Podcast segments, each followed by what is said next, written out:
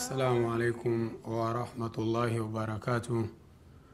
إن الحمد لله نحمده ونستعينه ونستغفره ونعوذ بالله من شرور أنفسنا ومن سيئات أعمالنا. من يهده الله فلا مضل له ومن يضلل فلا هادي له. وأشهد أن لا إله إلا الله وحده لا شريك له. وأشهد أن محمدا عبده ورسوله.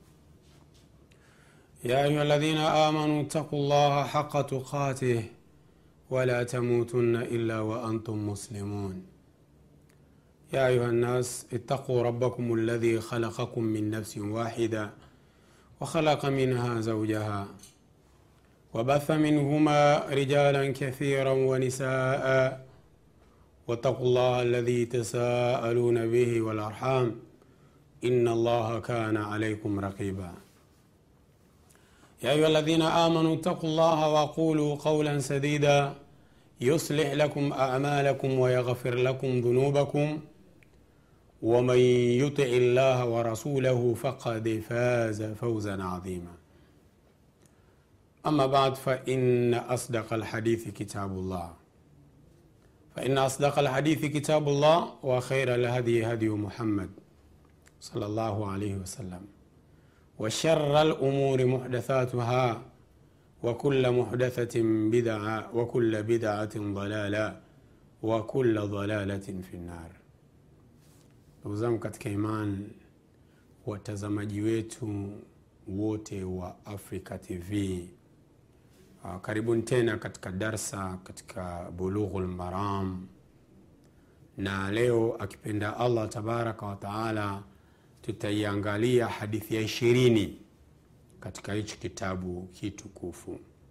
Kitabu kizuri kitabu qayim chenye faida bulughul marami min adillati lahkam utunzi wa alhafidhu ibnu hajari lasqalani hadithi ya leo inazungumzia tukio la mtume na masahaba kutawaza kwa kutumia chombo cha mwanamke mshirikina. Utakumbuka katika hadithi iliyopita mtume aliulizwa kwamba na abi thalab alkhushani sisi tunakaa katika ardhi ya watu wa kitabu ndo wengi mayahudi na manasara vipi kutumia vyombo vyao? Kula kutumia vyombo vyao. Mtume akasema mkipata vingine msitumie hivyo katika kula na kunywa na mkikosa vingine viosheni kuleni kwa kutumia vyombo hivyo na tukaeleza maneno ya wanawachuoni kuhusiana na hukumu ya kutumia vyombo vya asiyekuwa Muislamu. sasa hii hadithi ibn hajar ameeleta hapa ambao mtume inaonekana alitumia bali katika tahara chombo cha mshirikina kuonyesha kwamba lile katazo kule ni katazo la kiadabu lakini si haramu kutumia chombo cha mshirikina au ahlu kitab hasa hasa kama hatumii pombe ama nguruwe. Tamko la hii hadith katika bulughu lmarami ni kama ifuatavyo: an Imran bni Husainin radiyallahu anhu anna nabiya sallallahu alayhi wa ashabahu tawadhau min mazadati mraatin mushrika, Mtume na masahaba wake mtume na masahaba walitawadha kutumia mazada chombo. Hichi ni chombo kinachotengenezwa kutokana na ngozi. Walitawadha kwa kutumia chombo cha mwanamke mshirikina. Muttafaqun alaihi fi hadithin tawil. Uh, hii hadithi ni ndefu sana ibn hajari anakubali hivyo. Nami nitakuletea kwa urefu wake katika sahih bukhari ili upate faida. Hadithi imesheheni imejaa hadithi nyingi. Ibn hajari ameleta kipande kidogo kwamba mtume na masahaba walitawadha kwa kutumia chombo cha mwanamke mshirikina.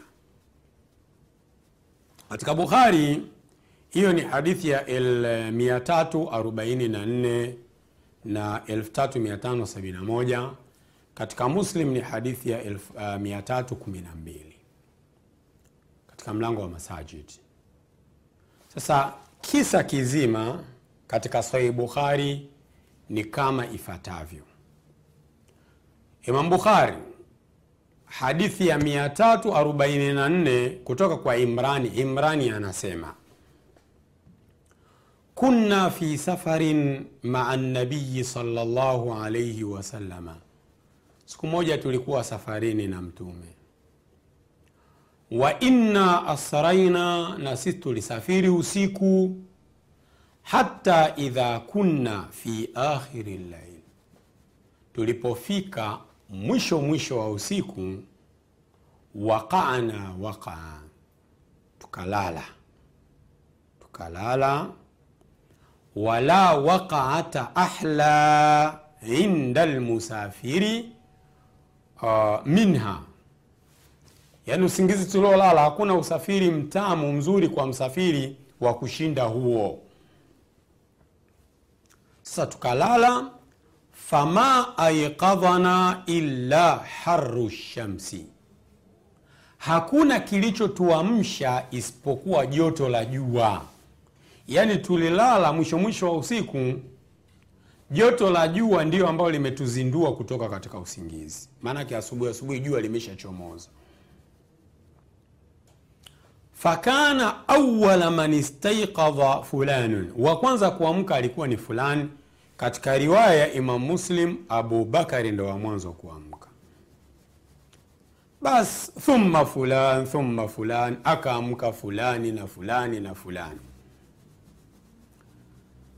Uh, wakana nabiyu salllahu alaihi wasallam mtume kawaida yake mtume ilikuwa idha nama lam yuqadh akilala haamshwi.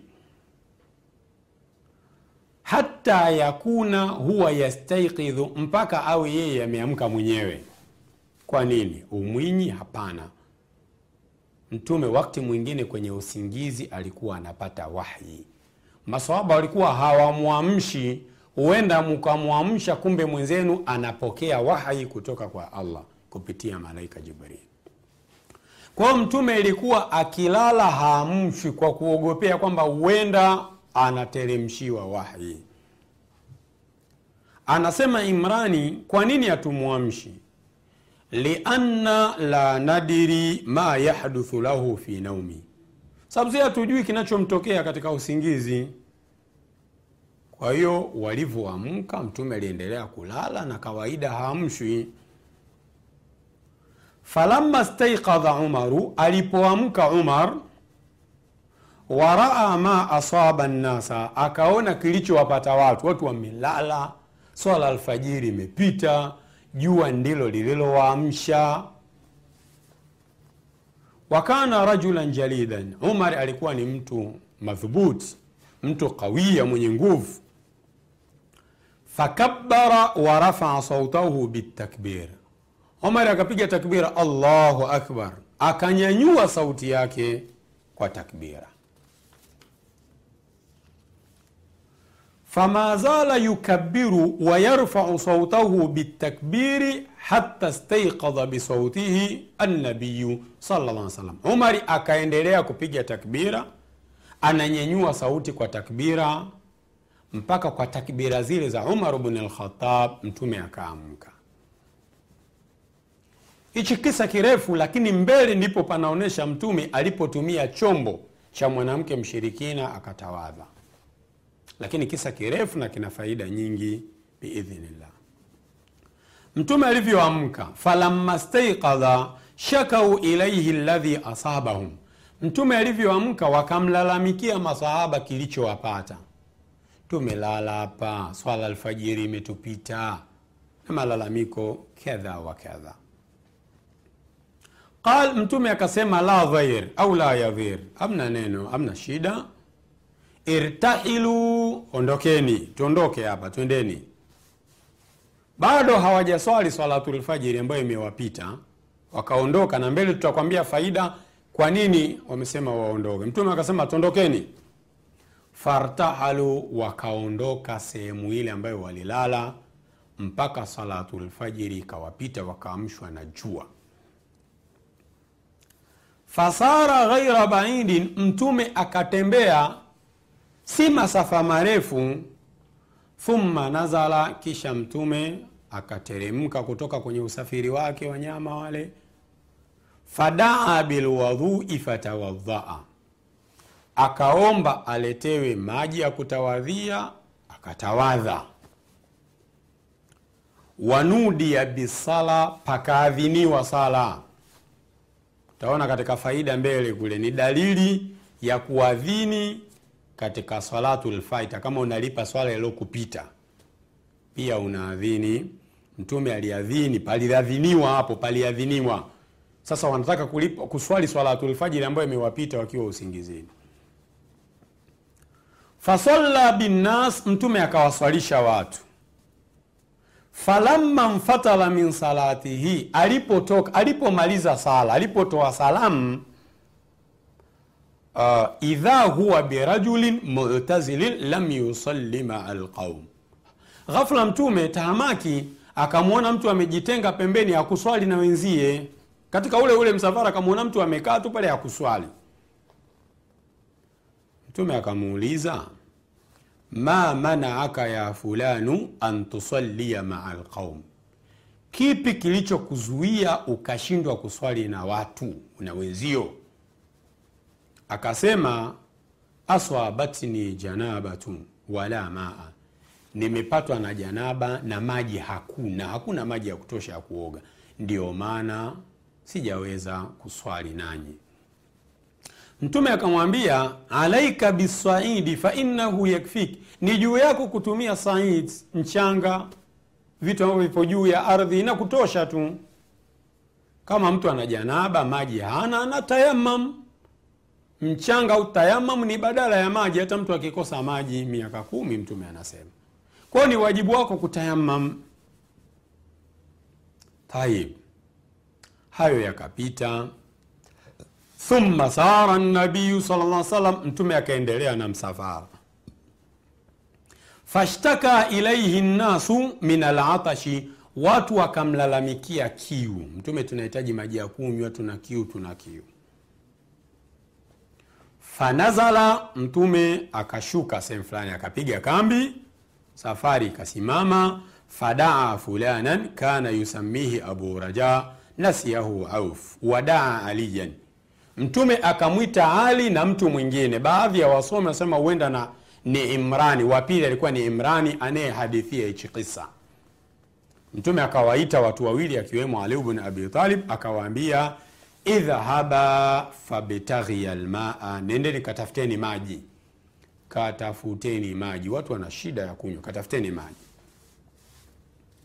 Fantalaka wale watu wawili wakaondoka tupate mapumziko mpenzi mtazamaji wetu. Tukirudi tutaendelea na hichi kisa kinachoonyesha mtume alitawadha kwa kutumia chombo cha mwanamke mshirikina. Jazakumllahu khair